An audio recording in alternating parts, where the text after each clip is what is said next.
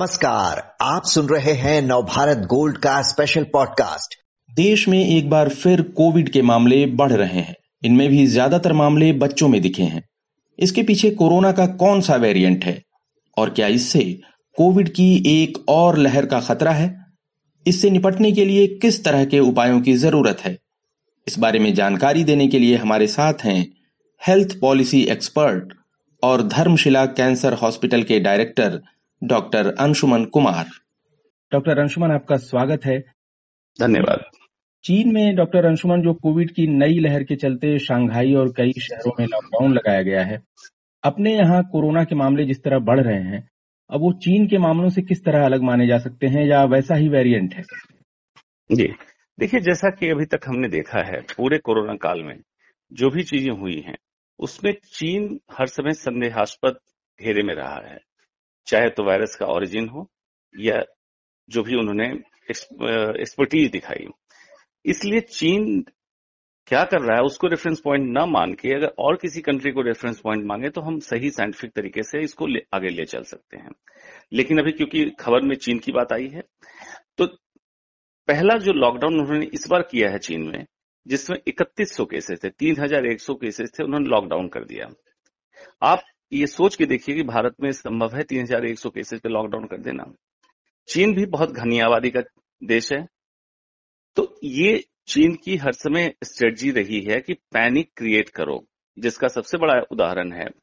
New cough to करके एक virus का नाम अभी छह महीने पहले, आठ महीने पहले चीन ने मेडिकल जर्नल में पब्लिश किया कि ये डेल्टा से ज़्यादा खतरनाक होगा, तीन गुना मारक क्षमता ज़्यादा है। जब उसको हम लोगों ने डिकोड करके बताया कि मर्स वायरस है सार्स वायरस ही नहीं है, और इसका कोई लेना देना नहीं ह्यूमन बॉडी से, ये एनिमल्स में होता है, ये न्यूज़ दब गई इस तरह की हरकतों को चीन करता रहता है। इसमें भी यही कर रहा है। दूसरी प्रॉब्लम चीन की जो है, जिसके कारण हमें रेफरेंस पॉइंट नहीं लेना चाहिए, चीन ज़ीरो टॉलरेंस पॉलिसी पे है। मतलब एक भी केस कोरोना का नहीं आना चाहिए, ये उनकी पॉलिसी है। हमारे कंट्री के लिए अगर लाइफ और लाइवलीहुड दोनों को बैलेंस करना है जीविका भी चले और जीवन भी न जाए तो हमें इतनी ज़ीरो टॉलरेंस पॉलिसी का इस्तेमाल हम नहीं कर सकते अपने कंट्री को देखते हुए क्योंकि हमारी डेमोक्रेसी उनकी communist Mao communist based country है। अब तीसरी चीज़ आ जाइए वैक्सीनेशन हिंदुस्तान ने जिस कदर टाइम टेस्टेड वैक्सीन को इस्तेमाल किया कोविशील्ड या कोवैक्सीन का और पचानवे प्रतिशत से ऊपर हम पहुँच चुके हैं। चाइना के वैक्सीन पे दूसरे किसी भी कंट्री को इतना ट्रस्ट नहीं हुआ इंक्लूडिंग नेपाल ने उनके वैक्सीन को रिजेक्ट किया था। तो इन सारी चीज़ों को देख के लगता है कि या तो उनकी आबादी वैक्सीनेटेड नहीं है पूरी तरह से डाटा की फजिंग करके बाहर गलत डाटा निकालते हैं लॉकडाउन की पॉलिसी उनकी गलत होती है और प्रेबली ये बिज़नेस स्ट्रेटजी या मार्केट को हिलाने के लिए इस तरह का काम करते हैं मेडिकल का सहारा लेते हैं तो चीन का रेफरेंस पॉइंट ना माने तो बेहतर रहेगा। जी। अपने यहाँ जो वेरिएंट है जिसकी वजह से मामले बढ़ रहे हैं, कौन सा वेरिएंट आपको लग रहा है कि ओमिक्रॉन एक्सई है या कोई और वेरिएंट है जिसकी वजह से मामले बढ़े हैं हाल में? जी। ओमिक्रॉन ने फोर्थ वेव थर्ड वेव की शुरुआत की थी। डेल्टा कंपैरिजन में संक्रमण क्षमता इसकी बहुत ज़्यादा थी। ओमिक्रॉन के तीन लीनियज आए B A one B A two और B A three B A two उस समय सबसे ज़्यादा संक्रामक लीनियज था। अभी जो एक्स ई एक्स एम और एक्स जे तीन तरह के वेरिएंट्स निकले हैं हाइब्रिडाइज वेरिएंट जिसमें X E variant B A one lineage Omicron का था और बी ए टू के हाइब्रिडाइजेशन से मतलब मिलावट से बना है। इस वेरिएंट में संक्रमण क्षमता बी ए टू से भी ज़्यादा है, दस गुना ज़्यादा है, ये सच है। संक्रमण संक्रमण में और बीमारी में हमें अंतर समझना होगा। अभी मैक्सिमम केसेज इंडिया में जो हो रहे हैं, क्योंकि ओमिक्रॉन ने डेल्टा को रिप्लेस कर दिया था ओमिक्रॉन के हो रहे हैं ओमिक्रॉन में भी खास करके बी टू के हो रहे हैं और जिनमें नए स्ट्रेन पाए जा रहे हैं उसमें एक ई वेरिएंट ही सबसे कॉमन मिल रहा है। जी। तो इस पे हमें पॉलिसी ये रखनी चाहिए कि संक्रमण तो सब में हो रहा है होगा भी ओमिक्रॉन में भी हुआ क्योंकि हमारा जो वैक्सीन लगा है इंट्रामस्कुलर लगा है मतलब मांसपेशियों में लगा है इससे शरीर के अंदर I G A I G G और आईजीएम बनेगा। तो आप बीमार नहीं होंगे ऑक्सीजन की रिक्वायरमेंट नहीं होगी अस्पताल में भर्ती नहीं होंगे वेंटिलेटर पे नहीं जाएँगे। लेकिन थ्रोट से आपका अगर सैंपल लिया जाएगा तो वहाँ पे आरटीपीसीआर पॉजिटिव आएगा, क्योंकि वहाँ आईजीए इम्यूनोग्लोबिन ए नहीं बना है जो संक्रमण को रोक सके। भविष्य में ट्रायल चल रहा है नेजल वैक्सीन आने के बाद आईजीए भी बनेगा और ये संक्रमण भी खत्म हो जाएगा। तो अभी जो देखा गया Omicron B A two and उसमें भी एक्सी वेरिएंट ज़्यादा कॉमन है। इससे इतनी डरने की ज़रूरत नहीं, इतनी पैनिक करने की ज़रूरत नहीं है कि हमारे देश में मैक्सिमम लोग वैक्सीनेटेड हैं।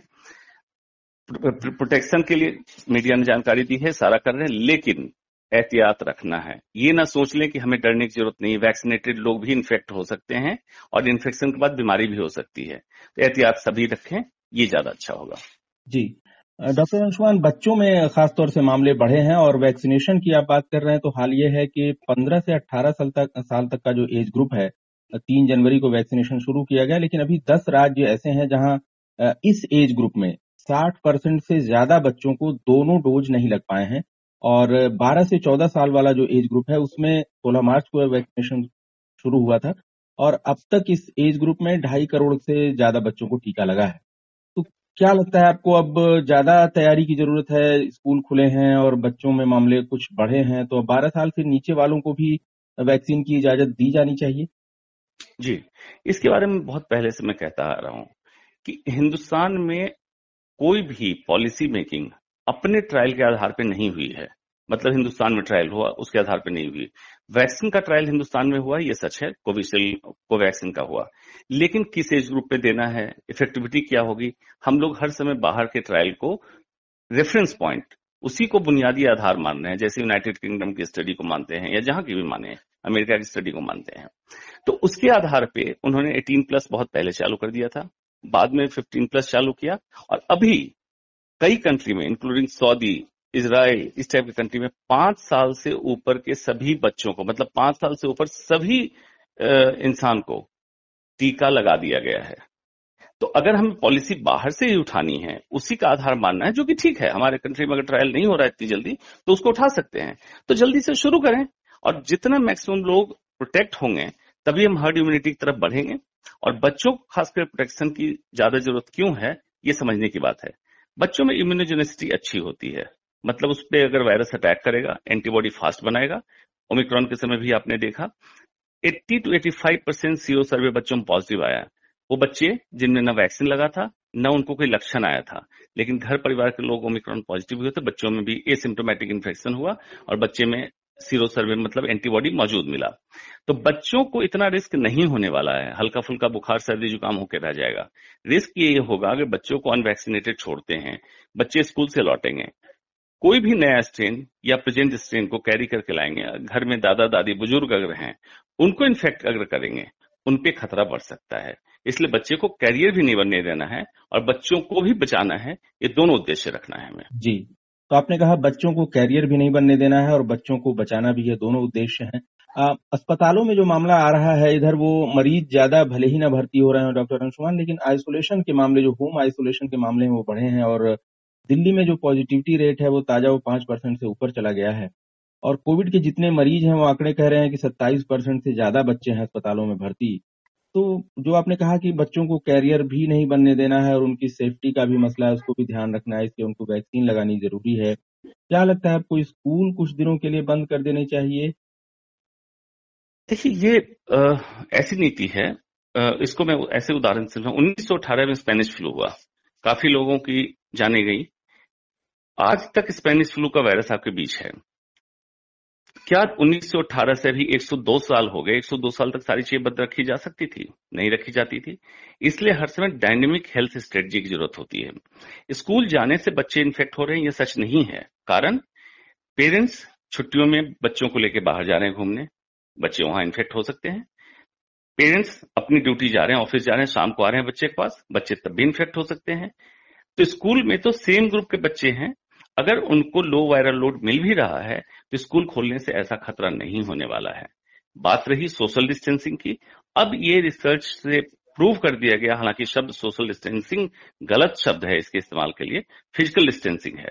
फ़िज़िकल डिस्टेंसिंग पॉसिबल नहीं है स्कूल, ऑफ़िस, इस तरह के माहौल में, क्योंकि लैंडसेट जर्नल में पब्लिश हुआ कि कोरोना वायरस का एक मरीज़ कहीं बैठा है तो उसके 10 मीटर सराउंडिंग में कोरोना वायरस फ्लोट करेगा एयर में। तो आप बताइए ऐसा कौन सा स्कूल होगा जो एक बच्चे को बिठाया दस मीटर का गैप देकर दूसरे बच्चे को बिठाए? एयर कंडीशनिंग सिस्टम आपका एक होगा इसलिए प्रैक्टिकली फिजिबल नहीं है।